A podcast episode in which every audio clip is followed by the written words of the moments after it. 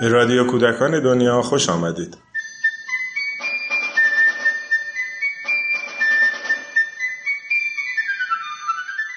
سلام.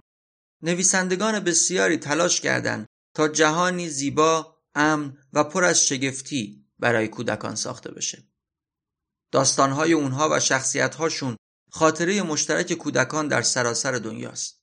در رادیو کودکان دنیا قصد داریم به زندگی و آثار نویسندگان مطرح ادبیات کودک و نوجوان بپردازیم.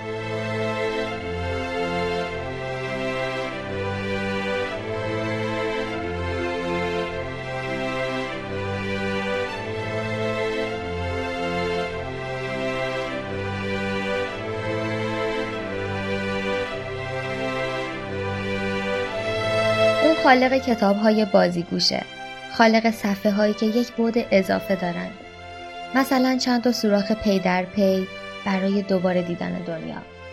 یا چراغ های چشمکسن یا حتی صدای واقعی جیرجیرک. خودش کتابهاش رو اینطوری توصیف می‌کنه. اینها اسباب بازی هایی هستند که میشه اونها رو خوند و کتاب هایی هستند که میشه باهاشون بازی کرد. او طراح نویسنده و تصویرگر بزرگ و ماندگار دنیاست. اریک کارل.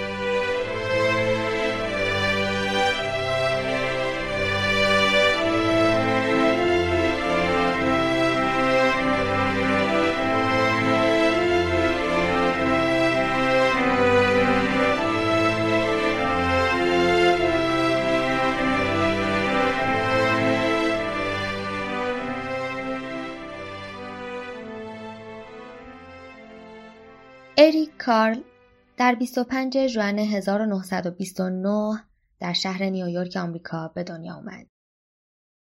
اریک فرزند یک خانواده مهاجر آلمانی بود.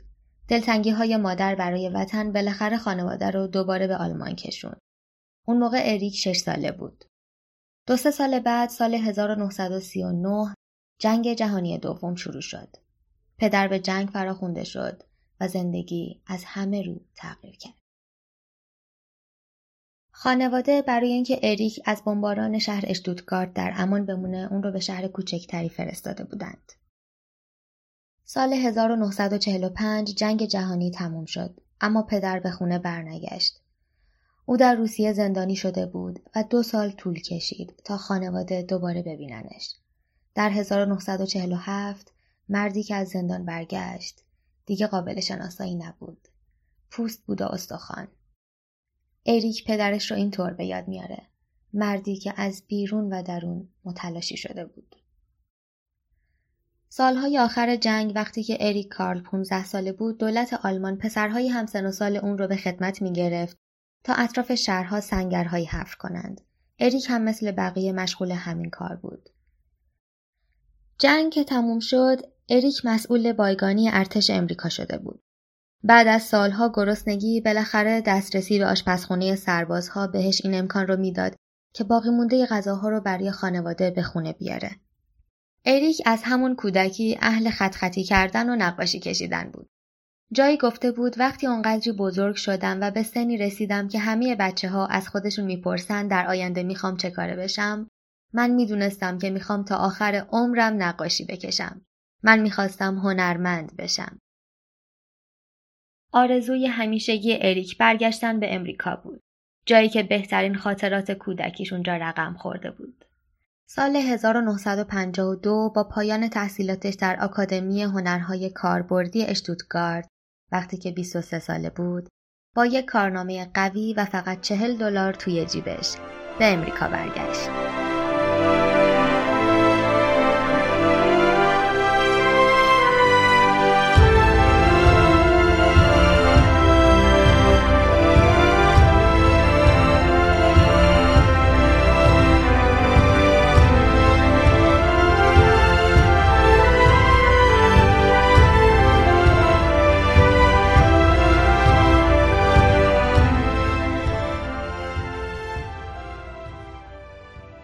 اریک در امریکا هم خیلی زود کار پیدا کرد. او طراح گرافیک مجله نیویورک تایمز بود. مدتی هم مدیریت یک آژانس تبلیغاتی را به عهده داشت اما ورودش به دنیای ادبیات کودک با یک پیشنهاد شروع شد. بیل مارتین نویسنده سرشناس با دیدن کارهای تبلیغاتی اریک کارل به او پیشنهاد تصویرگری کتاب خودش را داد. به این ترتیب در سال 1967 حاصل اولین همکاری این دو به چاپ رسید. کتابی که هنوز هم بین بچه ها محبوبه. اسمش هست خرس قهوه‌ای خرس قهوه‌ای چه می‌بینی؟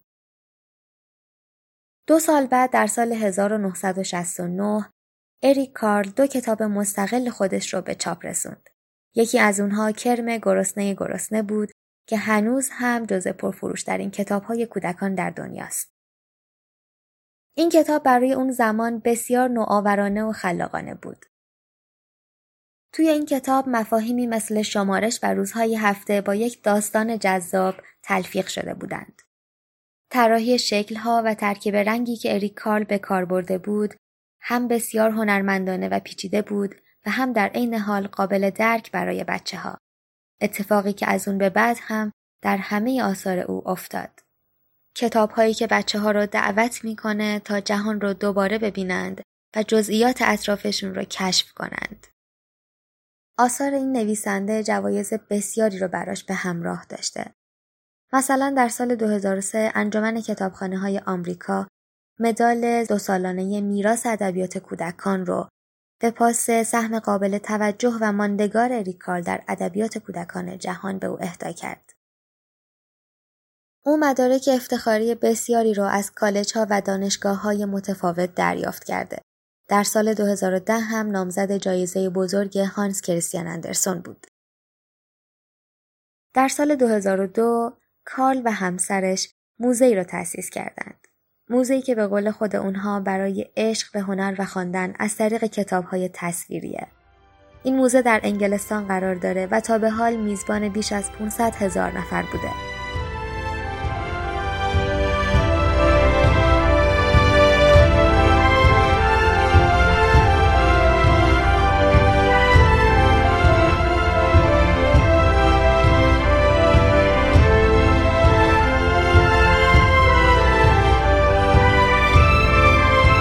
عاطفه اسلامزاده از زندگی اریک کار گفت و حالا خانم رویا شهری مروری کوتاه دارند بر آثار این نویسنده.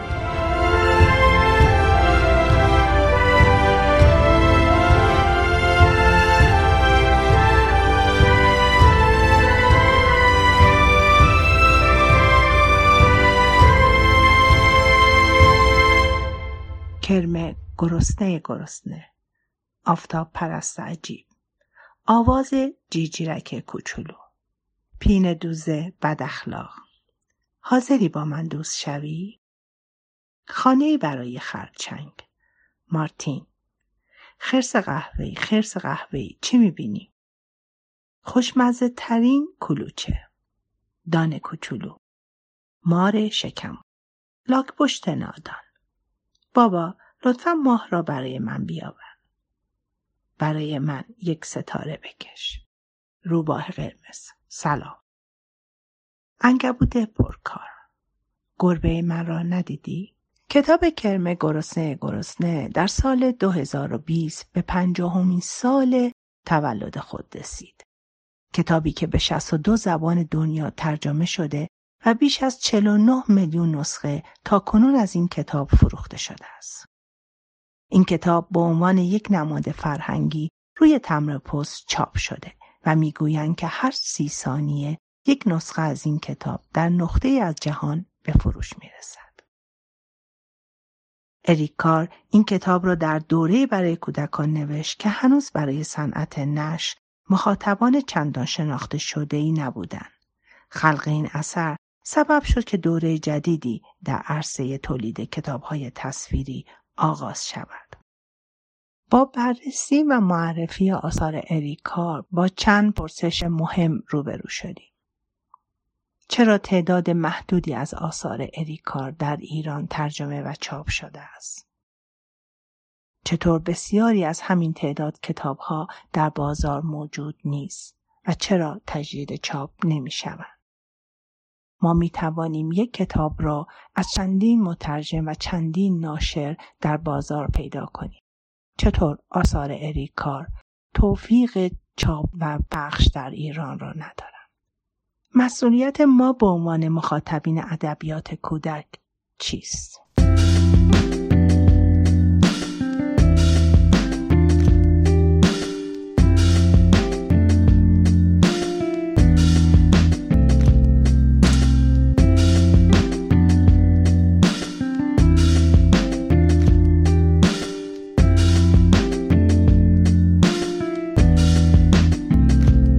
در این بخش شکوفه سمدی چند گفتگو ترتیب داده. ابتدا خانم سهر ترهنده پژوهشگر و کارشناس ادبیات کودکان در خصوص ویژگی های آثار ریکال و همچنین دلایل عدم اقبال ناشران ایرانی به اون خواهد گفت. بعد از اون خانم فرشته تائرپور و آقای مجید عمیق از مترجمین آثار ریکال دیدگاه های خودشون رو در این خصوص بیان می‌کنن.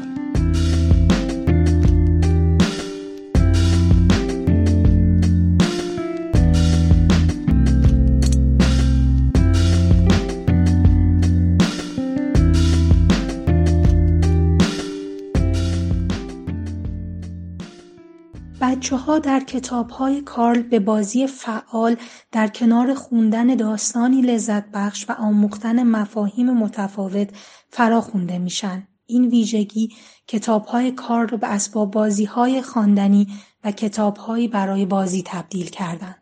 موضوعاتی مثل دوستی، همکاری، عشق، طبیعت، اهمیت استقامت، کنجکاوی، خوب دیدن، کنار نشان دادن مراحل رشد، صدای حشرات، خصوصیات موجودات در طبیعت و غیره دستمایه کارهای کار قرار گرفتند.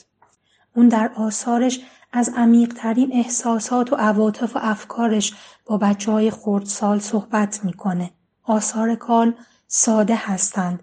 زبانی جهانی دارند به همین دلیل بچه ها در جغرافی های متفاوت، فرهنگ های گوناگون با آموزه ها، دانش ها و سطح سواد مختلف می‌تونن با کتابهاش ارتباط برقرار کنن، درگیر بازی ها بشن و تعامل داشته باشن با عناصر موجود در کتاب های ریکارد.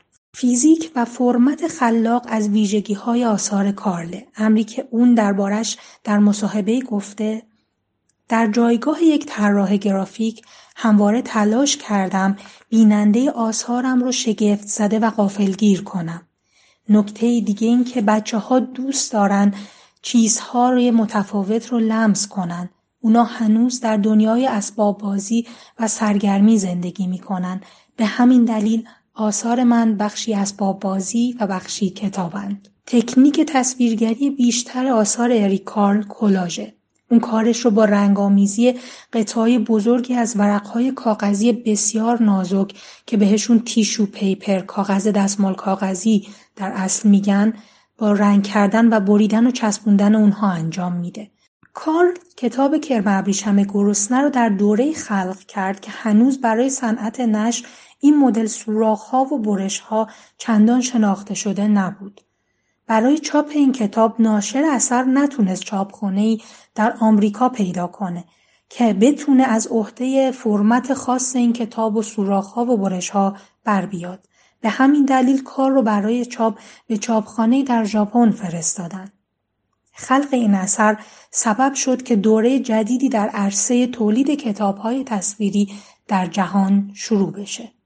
کتاب‌های کارل چنان تأثیر زیادی در بازار نشر و جهان کودکان گذاشتند که از روی اونها انیمیشن های زیادی ساخته شده بازی های کامپیوتری خیلی زیادی تولید شدن فیلم برنامه های تلویزیونی مخصوص پوستر نمایش های خیلی زیاد و محصولات جانبی متعددی بر اساس تصاویر و موضوعات کتاب ریکال تا به امروز خلق شدند. همینطور در مورد کتاب کرم ابریشم گرسنه تأثیر این اثر چنان عمیق و جهانی بوده که در سال 2009 به مناسبت چهلمین سال تولد این کتاب گوگل لوگوی خودش رو به شکل تصویر کرم ابریشم گرسنه تغییر داد. اریکار بیشتر از هفتاد عنوان کتاب خلق کرده آثاری که هر کدومشون در نوع خودش جذاب، تاثیرگذار، مهم و سرگرم کننده هستند. از بین کتاب های اریک کارل تعداد خیلی کمیش در ایران ترجمه و چاپ شدن سی بار کتاب ها ترجمه و چاپ شدن ولی عناوین غالبا عناوین تکراری هستند. و تعداد کمی از عنوانهای آثار کار رو ما در ایران دیدیم. روزه در از کتاب با شکل ها و فرمت های متعدد داره تولید میشه. سیستم چاپ خیلی پیشرفت کرده در پنجاه سال گذشته. شکل های متعددی از کتاب های تصویری داره خلق میشه در جهان. زمانی که کتاب کرم ابریشم گرسنه تولید شد مرزهای خلق کتاب های تصویری رو جابجا جا کرد. ولی امروز دیگه اون اثر اون شگفتی رو در دنیای کودک ایجاد نمی‌کنه مدل برش یا سوراخش برای اینکه ما انواع کتاب های تعاملی پاپ آب و کتاب های بازشو و تاشو و شکل های مختلف کتاب رو دیگه داریم می‌بینیم در دنیای کتاب های تصویری و کتاب کرم ابریشم گرسنه یا آثار کارل که نوآوری در زمان خود تولیدشون داشتند امروزه تبدیل به یک اثر کلاسیک شدن. ناشرها کمتر میرن به سمت تولید این کتاب ها در ایران.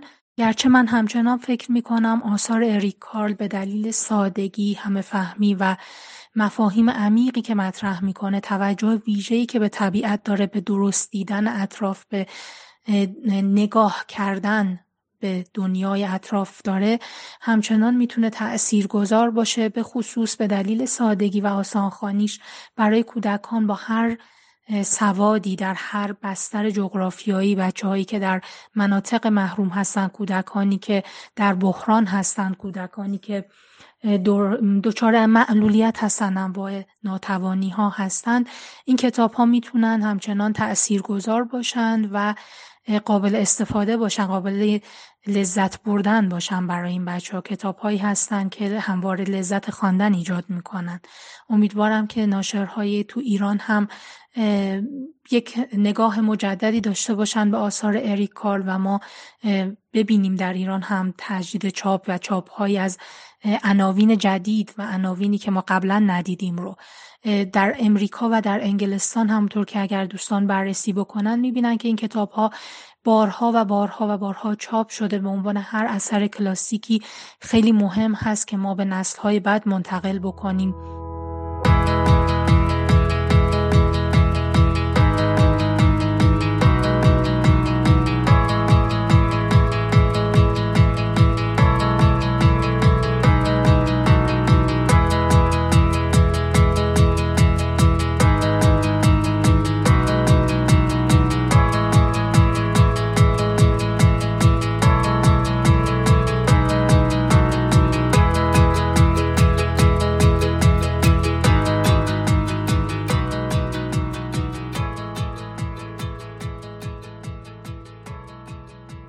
در میان کشورهایی که صاحب آثار شاخصی در حوزه ادبیات کودک و نوجوان هستند بی تردید کشور آلمان جایگاه ویژه‌ای داره نویسندگانی مثل اریک کارل، میشل انده، اریش کسنر و چند تن دیگه با آثار درخشان و ماندگاری که خلق کردند و با موفقیت در جهان منتشر شده از چهره های مؤثر در دستیابی آلمان به این جایگاه هستند.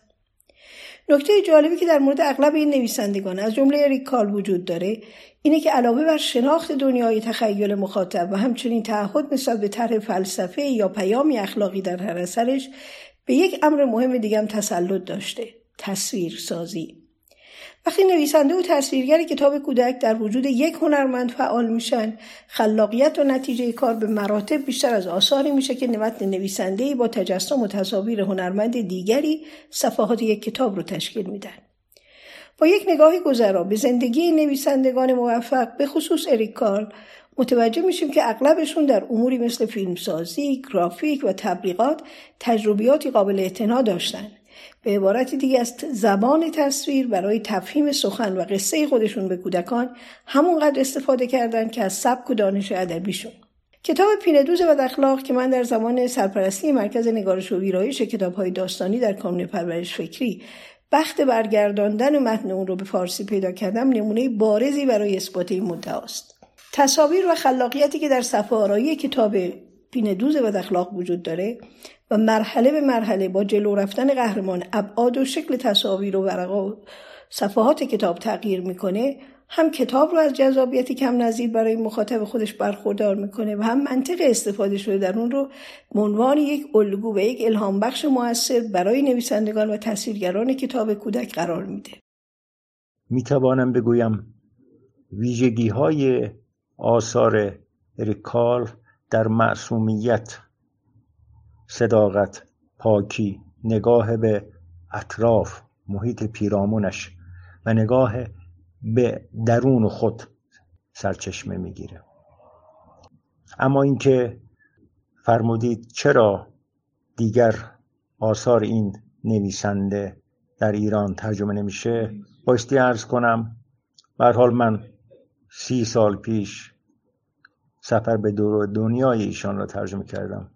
و به هر حال با توجه به نوع کار خودم یا دیگر مترجمینی که به کارهای مدار سنگینتر از نظر حجم و در اون مایه مینگرن شاید نمی‌خوان وارد کارهای کم حجم اما هرچند تاثیر گزارش رو منکر نیستم در واقع سوق پیدا کنن.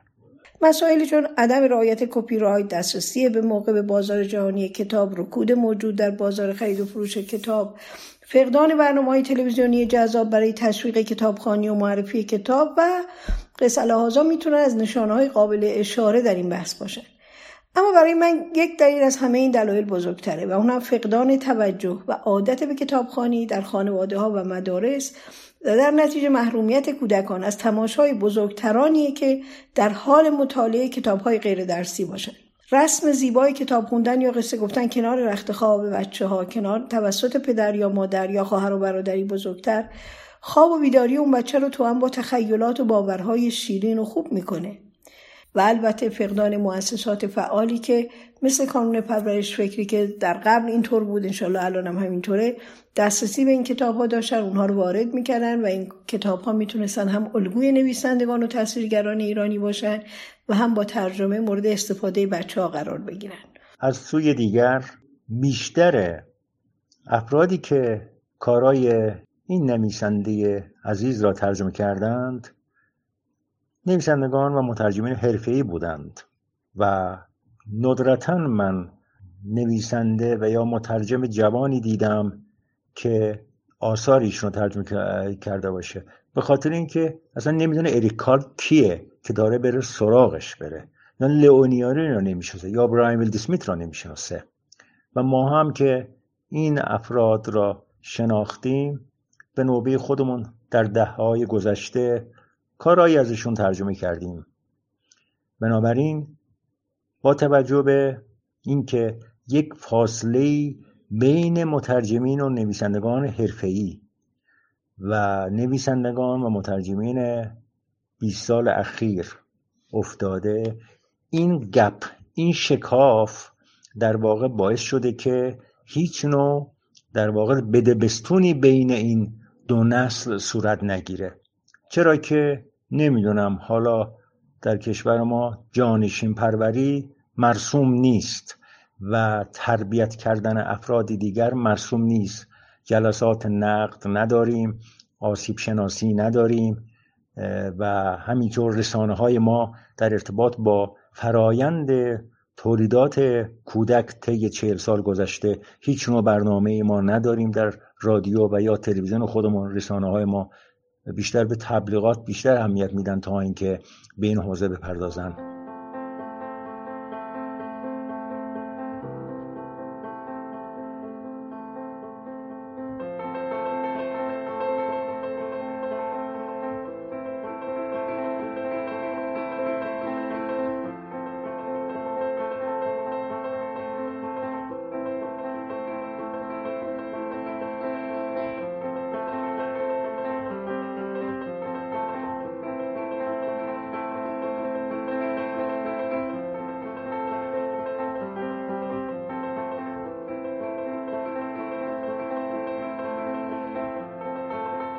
اریک کارل حالا 91 ساله است. از روزهایی که آرزو می‌کرد بزرگ بشه و به هنرمندی تبدیل بشه سالها میگذره. از روزهایی که با پدر به گردش می‌رفت و درباره گیاهان و جانوران و طبیعت نکته های زیاد یاد می‌گرفت سالها گذشته. اما عشق به طبیعت، شوق یادگیری، امنیت و گرما، بازی و بازیگوشی همگی توی کتاب ها و توی وجود اریک کارل سالها تا به امروز جریان داشتند.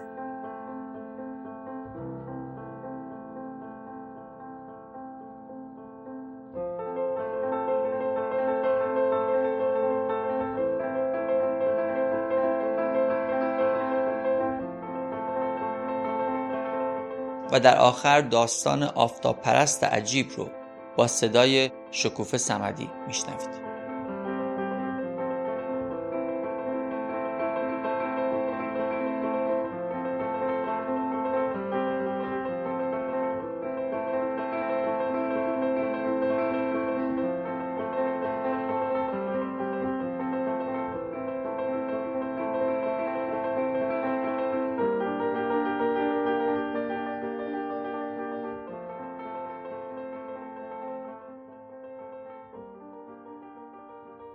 روی یک برگ سبز آفتاب پرست کوچک و سبزی نشسته بود. رفت روی شاخه قهوه‌ای و رنگش قهوه‌ای شد. بعد روی گل قرمزی استراحت کرد و قرمز شد.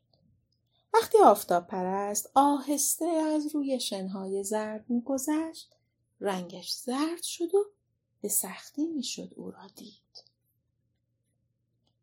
روزهایی که آفتاب پرست خوشحال بود رنگش سبز براق می‌شد.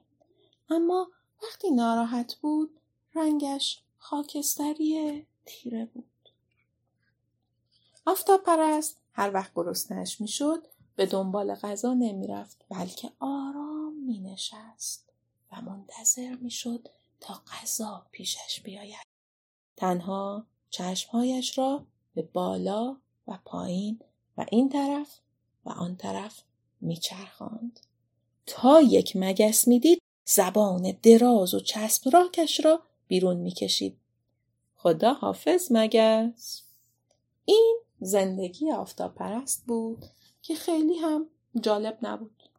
اما یک روز آفتاب پرست از تپهی بالا رفت. به پایین نگاه کرد. یک باغ وحش دید. آفتاب پرست تا آن وقت حیواناتی به آن قشنگی ندیده بود. با خودش گفت من چقدر کوچک و تنبل و ضعیفم. کاش مثل خرس قطبی بزرگ و قشنگ بودم. چیزی نگذشت که آفتاب پرست به بزرگی و سفیدی یک خرس قطبی شد. مرغ ماهیخوار هم خیلی زیباست. کاش من هم به زیبایی او بودم. فوری صاحب دو باول بزرگ با پرهای صورتی و دو پاوی بلند مثل پاهای مرغ ماهیخوار شد. کاش من مثل روباه زرنگ و قشنگ بودم. در یک چشم به هم زدن دومش مثل دوم روباه دراز و پفی و قرمز شد.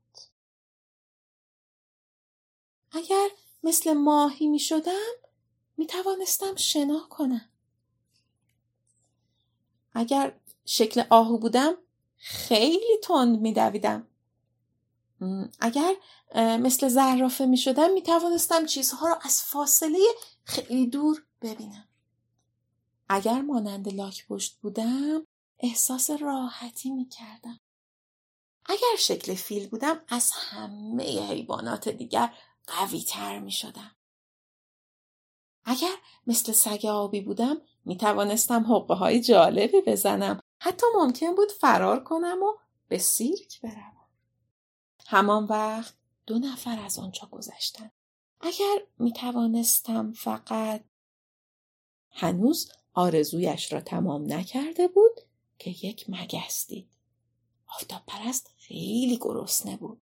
اما چون به طور وحشتناکی در هم و برهم شده بود نتوانست زبانش را بیرون بیاورد و مگس را شکار کند. اگر فقط خودم بودم همین که آرزو کرد خودش باشد همه چیز به حال اولش برگشت. آفتاب پرست فریاد زد هورا من دوباره خودم شدم و مگس را گرفت